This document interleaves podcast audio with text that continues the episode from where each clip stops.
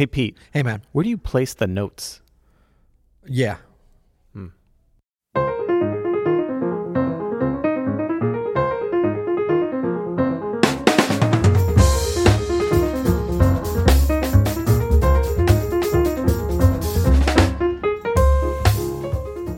I'm Adam And I'm Peter Martin. you're listening to the You'll Hear podcast. Daily jazz advice coming at you. Coming at you today, sponsored by SoundSlice. SoundSlice is a beautiful transcribing tool. It's an amazing community where you can check out other people's transcriptions. Go to soundslice.com slash transcribe to kick the tires on the transcribing tool. Absolutely free.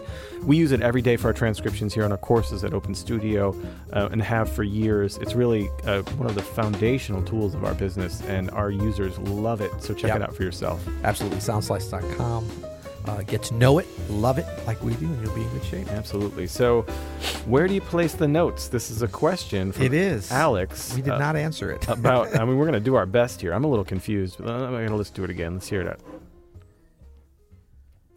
Hey Peter, hey Adam. Hopefully I don't sound like I'm in space anymore. It's uh, Alex, by the way. Um, Space your pal, place. supposedly from Colorado, right? anyway, I had a question about modal playing. Um, there's a ton of stuff on what scales to use, whether it's pentatonics or symmetrical scales or Dorian. All of that's great, but what I want to know is where do you place those notes that you have in that melodic library, right? Where do you place those notes within the measure?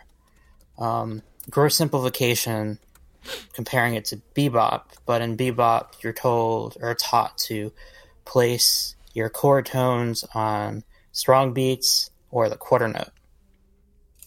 Super gross simplification. Ew, it's so gross. Um, because it's, you know, so, so, you know, distilling this complex language into something Distilling. offensively simple. And it's not entirely true. But there's a relationship between the note and where you place it in the bar. So, how do you do that in a modal sense? Where do you place the notes in relation to the measure or in relation to the two bar, four bar, four bar, or eight bar phrase in a modal context? Please, please, please give me some. I want to get cut off, Alex. Oh, did he talk too long? I think it might have. Yeah. It's, it's right at the minute thirty. I think you only get ninety seconds, but I think we have the gist. Uh, Yeah. Speaking of distilling, Well, I think we're on that free sound, uh, sound SpeakPipe. speak pipe plan still. That's why I got cut off. Sorry about that. one glass of bourbon and Peter's out. Yeah, we're Big still. shout out to Old Forester. We're, we're the late, late, late edition of the. It's like uh, you'll hear it late night. That's right. Boom, chicka, boom, boom. Okay, well, calm down there. Buddy. Uh, no, so Alex, this is a it's an interesting question. I haven't really thought about this, but I, as you were talking, I was thinking about some some of my note choices where I put them on modal tunes. Yeah. The first thing that comes to mind on modal tunes Yes. is that it's a really a good time to get the pretty notes out of the chord. Mm. You know what I mean? So uh, something that you might it's not even about placing them, but I think it's more about what notes are you leaning into on the Mm. mode. If we're starting with Miles Davis's classic modal tune, so what? Yeah. Right? Uh, Classic. you know, you can use you can lean in on the root and the fifth if you want. But to me that's not the most interesting sound when I'm doing a this D minor 7, you know, Yeah. minor 13. I want to hear the, some of the pretty notes, some of the ninths. that note sounds purty. And the 13s and especially the 11th on this. yeah. So, you know, and then I'll use the root maybe to ground it, but that's not really it's it's almost like first of all, when considering any of this on a modal tune, the melody is very important for this. So Yeah. learn your melodies of where you are uh, in the tune so that you can play around with that with what the listener's hearing and you can reference that. But for me, it's almost not, I mean, there's not a similar thing to bebop where it's like you want to. Where everything you know can line up on the beat with like the third or the you know what I mean strong tones Yeah. because there's really that's the point of the modal thing is there's not like it's more ambiguous right? Yeah. it's a more airy sound. So to me i think of like it, it doesn't really matter but I, I kind of am hearing something that i want to surround that i want to lean into a sound if whether that's the 13th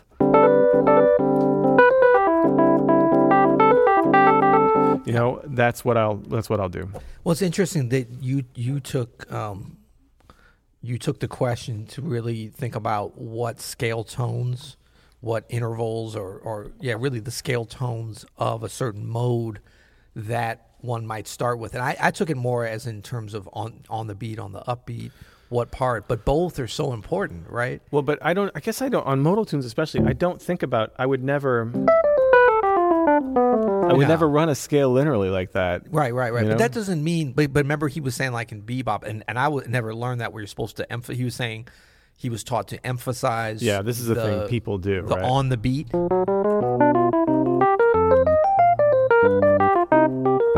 Yeah, but if you play that same thing, start that same phrase out, but start on the upbeat instead of on the beat, like one, two. ah, I can't even do it. I'm Mm-hmm. so trained. To me, that's kind of more interesting, or can be like that juxtaposition of it. I Yeah. don't know that it's always on, and and and for modal playing too, I don't think that there's any like type of, of beat that one would start on as opposed to not. I agree. You know what I mean? I agree. And so I think the, the, these things, in terms of you know pretty notes or like finding the places within the scale, not playing the scale. Yeah. You know, you'll play fragments of it sometimes, but like w- where I like I like that you use lean into because that's almost like a phrase. It doesn't have to start there. Yep. It might be kind of where you pause in the middle of a phrase or or where your target note is or however you want to think about it. But the place where it's it gives you a little bit of a little sparkly sound Yeah. of that modal that, that modal type of playing modality, whatever it is. Um, but I like that a lot better too, as opposed to like because think about it, you could play a phrase, uh, either bebop or modal or whatever. And look, the reality is like we're mixing these things up. It's I, I think it's dangerous to say I'm going to play modal now. I'm going to play modern. I'm going to play, you know, um, um, Netherlands style. I don't know, you know, but I mean, we, we're trying to get these different sounds and then put together put them together in an interesting way. Yeah. But in terms of modal playing, you could start on any. Like if you're in four four, it could be on one and of one, two, Yeah. triplet and of three. I mean, there's oh, no oh, right I get it. No, but he's that. saying that. So sometimes people teach bebop that no, you can still start on the end of one, but that the on beat is Right. always one of these chord tones. But that's I don't I don't I don't believe in that either. But That's why I was saying. When you shift everything a half beat, it can still be like if the melodic construct of that Exactly line right. becomes its own shape, and in fact, when it overlaps like that, that's when the interesting stuff happens. And to Alex's credit, he did say like this is a gross, gross simplification because Yeah. it is. That's just the the way of lining up those strong tones on the beat in a bebop thing. I think it's just a way of teaching people how to line up things if you want to. You know. Yeah, I Um, mean, I always think about, uh, uh, you, know, the, the the classic example to me is the melody to Donna Lee, Mm-hmm. in which it's offset from almost the very first phrase. Doom, doodly, but if you. So when you're a bit bit up, you're already on the F seven, but it's still on an A flat major. Right. Right. You know what I mean? See, it stays on the yeah. but it lands there on the third It on the beat. So, Yeah. So I do think like there there is that a little bit. There's some of this, but it's never a hard and fast rule. And Right. bebop players certainly didn't play like that all the No, time. no, no. No. And I think modal players don't. Um, you know, one thing to think about too is like I'm just trying to remember, like you know, Cannonball Adderley. So, because you mentioned so what, and we're talking about Miles Davis before, like so what, Cannonball Adderley, John Coltrane. People think about them as very different players, uh, in terms of Cannonball being more blues and maybe bebop based. Coltrane being more modal. But if you look at the way they play over so-called modal changes, I think that you'll find some things very much alike in terms of like the rhythmic concept, Yeah. the blues concept too. Like you look at John Coltrane, that that can become a real part of your modal phrasing. Is like how do you put blues in it, and, and how do you interpret that into your into your phrasing? The way both those players, you know, integrated the blues into that modal style was Yeah. so incredible. Yep. Different with you know from each other, but very Yeah. very special. And I almost I think the way you were playing at first, that reminds me of like the classic sort of Miles way of playing, like where he's really hitting those pretty notes at the right time. Well, I read that Miles thought about that. Like He thought like I, I don't want to start on the root. I want to start on the nine. Yeah. And Coltrane, even like with the so-called sheets of sound, he was still like hitting you know, up to those notes. It was just a lot of other stuff, you Yeah, know. yeah, yeah. Um, I don't think about for me modal when I'm playing a modal tune. Like if we're playing like you know. Um, uh, to me, that's freedom that I Yeah. don't have to put line up notes on the beat or whatever. That I can do these phrases, really musical phrases, and the the floating. floating music Yeah. phrases and the mo- the modality makes allows me the freedom to take that to other places. Mm-hmm. Even when if it's maybe not in the chord, Yeah. Yeah.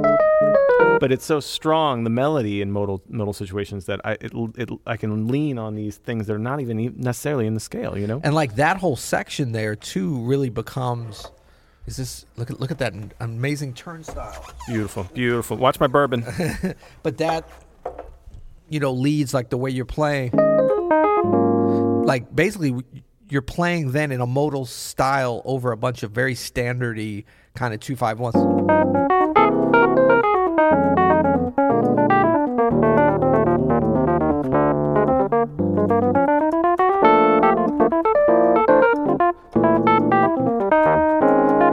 And then you, when you get to the more open sections, you can, you know, where you've got longer time over those sus chords, Yeah, yeah. you, it can become very melodically driven. But it can still extend into when you're playing over changes. So even if you're playing over a tune, like a typical standard tune that's not a modal tune, if you apply those same kind of techniques over those mm-hmm. kind of standard changes, Oh, it can yeah. be very interesting. No, you can do this on Have You Met Miss Jones, right? you Oh, can hello do now. like Yeah.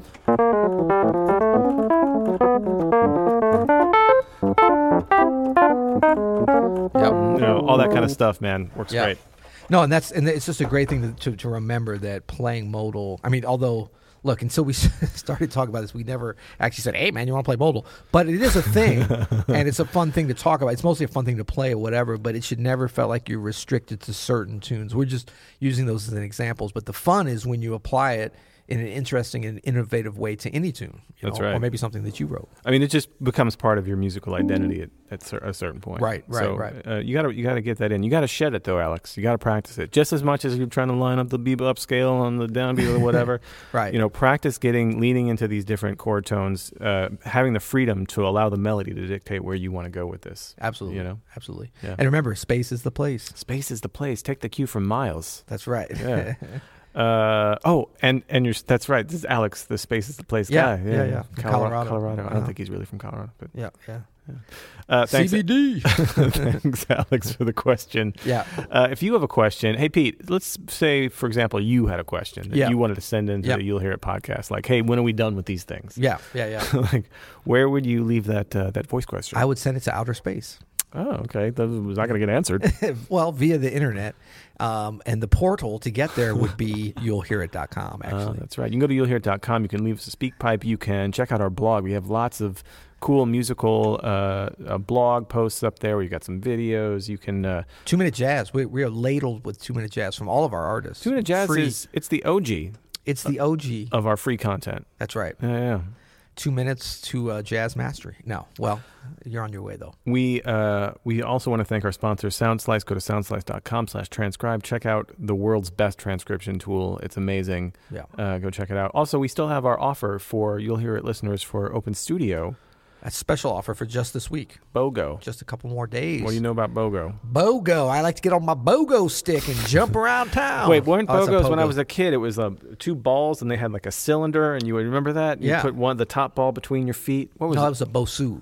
That's a Bosu. Bosu? Oh no, that's for exercise. The half uh, sphere No, no, no. It's kind of like that. But Okay. you used to jump, jump, po- pogo stick. pogo jump.